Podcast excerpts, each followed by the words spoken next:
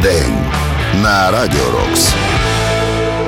Сьогодні, 12 лютого, у 1939 році, народився клавішник, автор пісень і один із засновників гурту The Doors Рей Манзарек.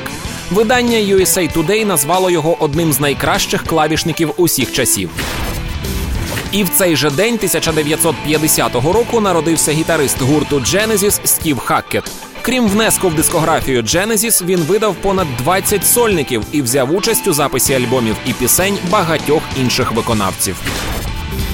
Важлива дата, і це ще один день, що наближає нас до перемоги. Рок-день на Радіо Рокс.